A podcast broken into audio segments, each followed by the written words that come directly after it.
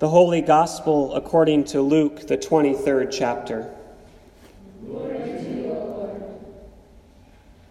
When they came to the place that is called the skull, they crucified Jesus there with the criminals, one on his right and one on his left. And then Jesus said, Father, forgive them, for they do not know what they are doing.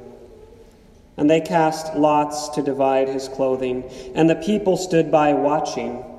But the leaders scoffed at him, saying, He saved others, let him save himself, if he is the Messiah of God, his chosen one.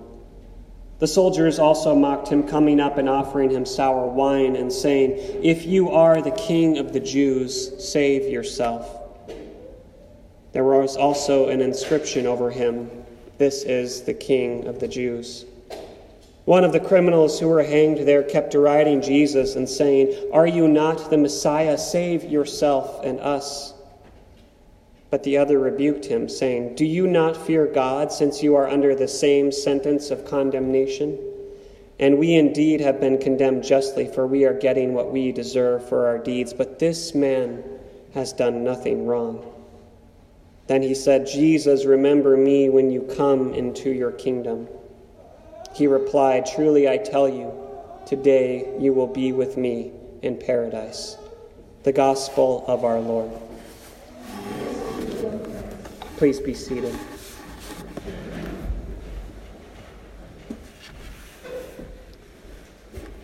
In the name of Christ our King. Amen.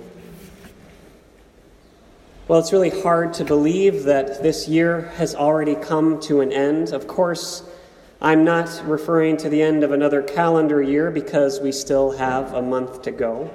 Rather, the liturgical or church year ends today as we celebrate Christ as King. Our worship and our celebration together are important for many reasons in light of these circumstances. A week from today, we begin our four week journey through Advent, our time of waiting for Christ's entry into our world. So it is necessary and appropriate that we lift up Christ as King in this gospel that perhaps maybe feels more appropriate for Holy Week. But its placement here seeks to bring an end to the story of Christ that will begin again next week. Even before his birth, we celebrate in a month's time. It's important to share this context in relation to Advent and Christmas, not to lift them up prematurely like we have already done in our household with seasonal decorations for Christmas galore and the Christmas tree just going up yesterday. But rather, we do this to understand the irony of the story of God's victory that ends each year with a death and begins again with life. It's easy to let the clout of death and the end of another church year rule this day, but in fact, it is the coronation of Christ that is meant to be lifted up today. It's kind of like the first movie, Frozen, and the song uh, that she sings when it's coronation day at the beginning. I haven't seen the second, so I can't say for that one. And we aren't gathered either to celebrate this coronation in a way that most are celebrated with a successful political or military campaign. This is not the means by how Christ is revered as king.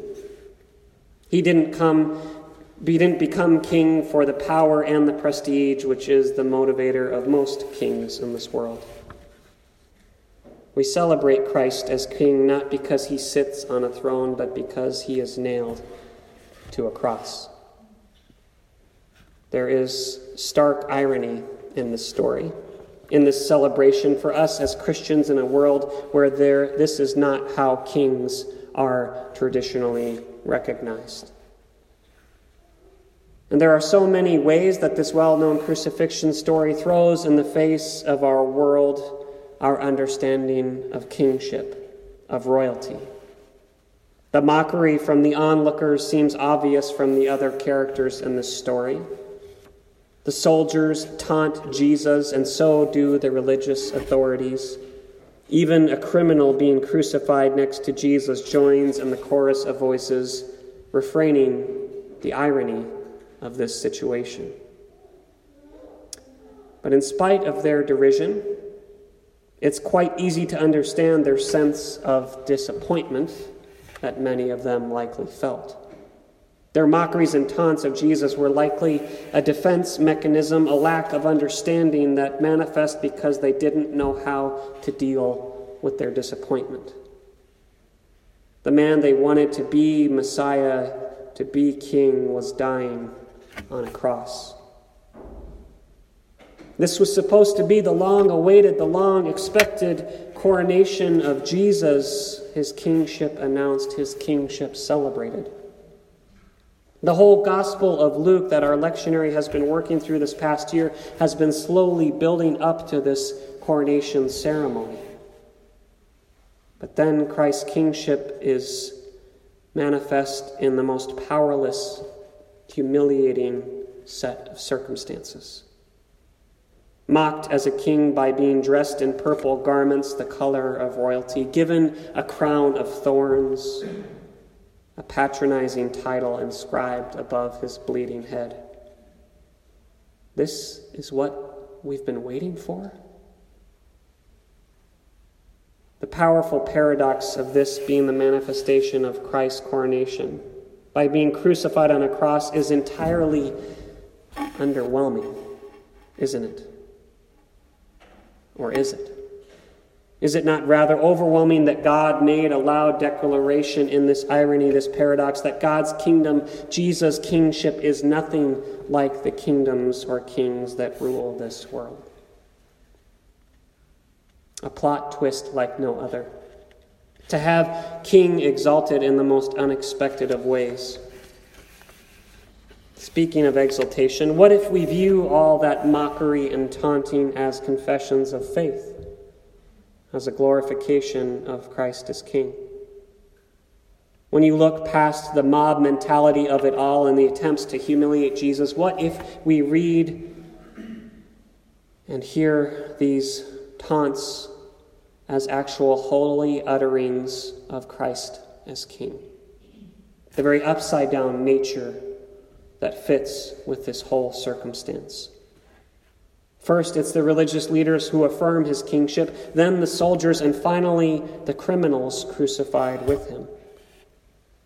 Even the first criminal, who often falls victim to the interpretation as an antagonist, he recognizes king, the kingship of Christ.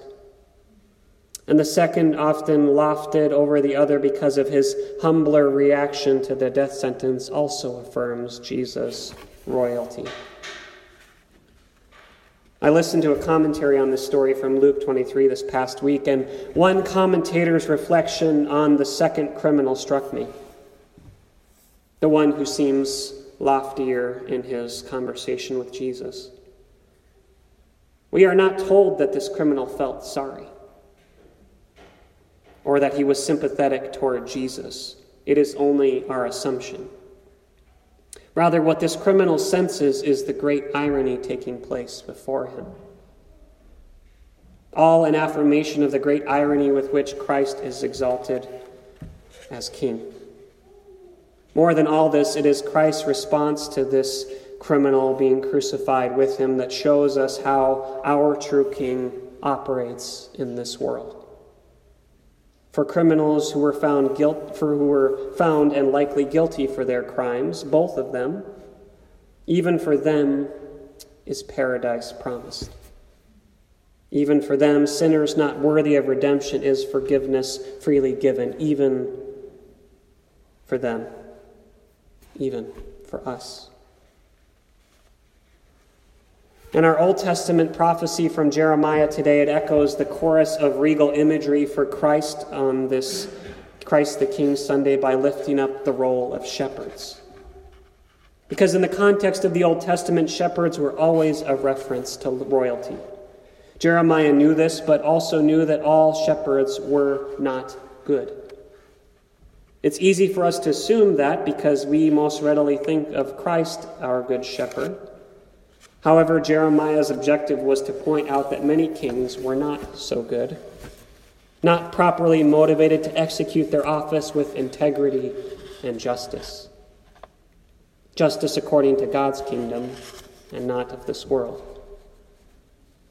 And the final verse of this passage connects directly to the type of king Christ was and is in the midst of this false kings and kingdoms of this world. Christ is the King, the Lord of righteousness. Christ's coronation as king had nothing to do with the title, with the position, or the perks that it offered, but rather the opportunity it provided for him to make things right with God, to make us righteous. Part of me wishes that we had a hymn tune to set our second reading to from Colossians. One of my seminary professors once tried to sum up this early Christian hymn in two words Jesus, wow! Truly, this song of Christ's people proclaims and exalts not only that he is king, but he is the king to end all kings. Meaning, when Christ entered this world, the loyalty to any other kingdom or king lost all meaning and value.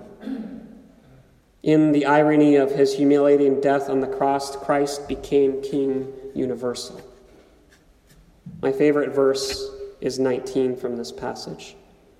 For in Christ the fullness of God was pleased to dwell. You know that if our God, who is still so mysterious and magnificent beyond our comprehension, is pleased to dwell in a human form, then this human form of Jesus is worthy of our loyalty, worthy of the loyalty of all creation.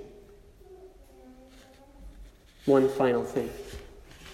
I don't often reference the designated psalm on any given Sunday, but this 46th psalm has a special place in my heart, in my faith, and in my approach to life and ministry. I chose it for my ordination when I was consecrated and called into the ministry of word and sacrament as a pastor. Because for me, this psalm harmonizes the amazing ways in which our God permeates every part of our existence in this world. The power of its juxtapositions of God with us language and seas foaming and mountains trembling leaves me so comforted and inspired to do as Jesus did at any moment in my life to not respond in vanity to the opportunity that things like a coronation provide, but rather to act in humble service, as our God did in Jesus on the cross. Granted, we don't have too many royal families remaining in the governing systems of this world, but politicians and presidents and prime ministers, they hold similar places of influence. In the U.S., many have historically referred to such as these as public servants. Although it feels less and less like this is true. Jesus' coronation lifted him up as the model public servant, one motivated not by power or position, but rather the service of unconditional love and life everlasting. And don't worry, the irony and paradox of this sermon fits well with our theme today. The command to be still and to exalt that we hear in the psalm, it seems impossible, but it adds to the irony in which we glorify and lift up Christ as King.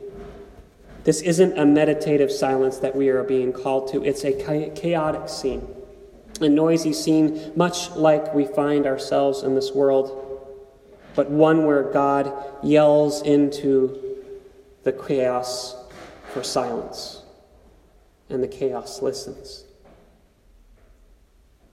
So, as we enter this season of Advent and as we wait, let us yell in our silent actions that Christ is King.